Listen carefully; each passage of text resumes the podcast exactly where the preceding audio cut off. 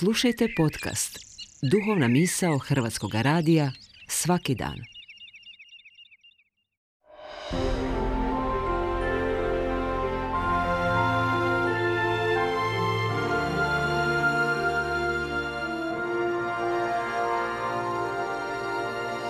Duhovna misao.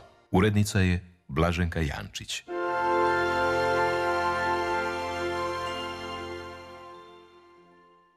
Ponekad se pred nama otvaraju obično neobični putevi. Pitanje je da li ih prepoznajemo i da li znamo uočiti znakove, govori Jasminka Domaš iz židovske vjerske zajednice Bet Izraela. Često mi se znalo dogoditi da kada bih sjela krenuvši ujutro na posao u poluprazan autobus, da je netko izabrao sjesti tik do mene.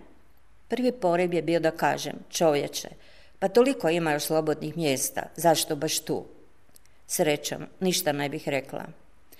Osoba bi me pristajno pozdravila i nešto pitala. S vremenom sam shvatila da su ti ljudi zapravo željni društva, razgovora, osamljenici, po svemu se moglo vidjeti da ne žive lagodno. Također, bilo da sam u Zagrebu, Njujorku ili Tel Avivu, često me na ulici zaustavljaju, pitaju za neku adresu, ustanovu, pa čak i koliko je sati, premda danas gotovo svi imaju mobitel. O čemu je zapravo riječ? O mogućnosti koju sam iz nekog razloga dobila da činim dobro, jer nakon prvog pitanja ponekad doista slijedi prava ispovjed. Odjednom nađem se u središtu drame i postajem na jednom dijelu puta nekome suputnik.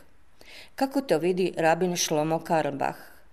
Možete li mi reći koliko je sati? Pogledam na ruku ono koji je pitao i vidim sat. Zapravo, on ne pita za sate i minute, nego kaže Vrijeme juri, moj život prolazi. Ja više stvarno ne znam što učiniti sa svojim životom. Možete li mi pružiti jedan ljubazan osmijeh, e, neku lijepu riječ, e, ne znam kako bi dalje nastavio. Ili nas netko upita kako da dođe do određenog mjesta. On ima u ruci mapu grada, može imati aplikaciju na mobitelu a mjesto koje traži je ulicu dalje i mogao ga je sam pronaći. Znate li što takav čovjek zapravo kaže?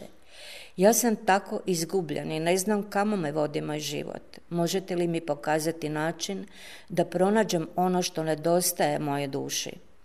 Možda na prvi pogled ne izgleda tako, ali ljudi ipak sve više čeznu za nečim lijepim, za svetim, za otkrivanjem novog svjetla, i zato svako pitanje nije samo banalno i površno. Ljudi također ponekad ne znaju kako predati gospodu ono što je izvan njihove moći. Dakle, pitanje o vremenu ili nekoj adresi može biti puno više od toga. Primjerice, otvaranje staze na kojoj će barem na trenutak iščeznuti nečija samoća. Koji put, ako ništa drugo, možemo je prekriti osmijehom i strpljenjem.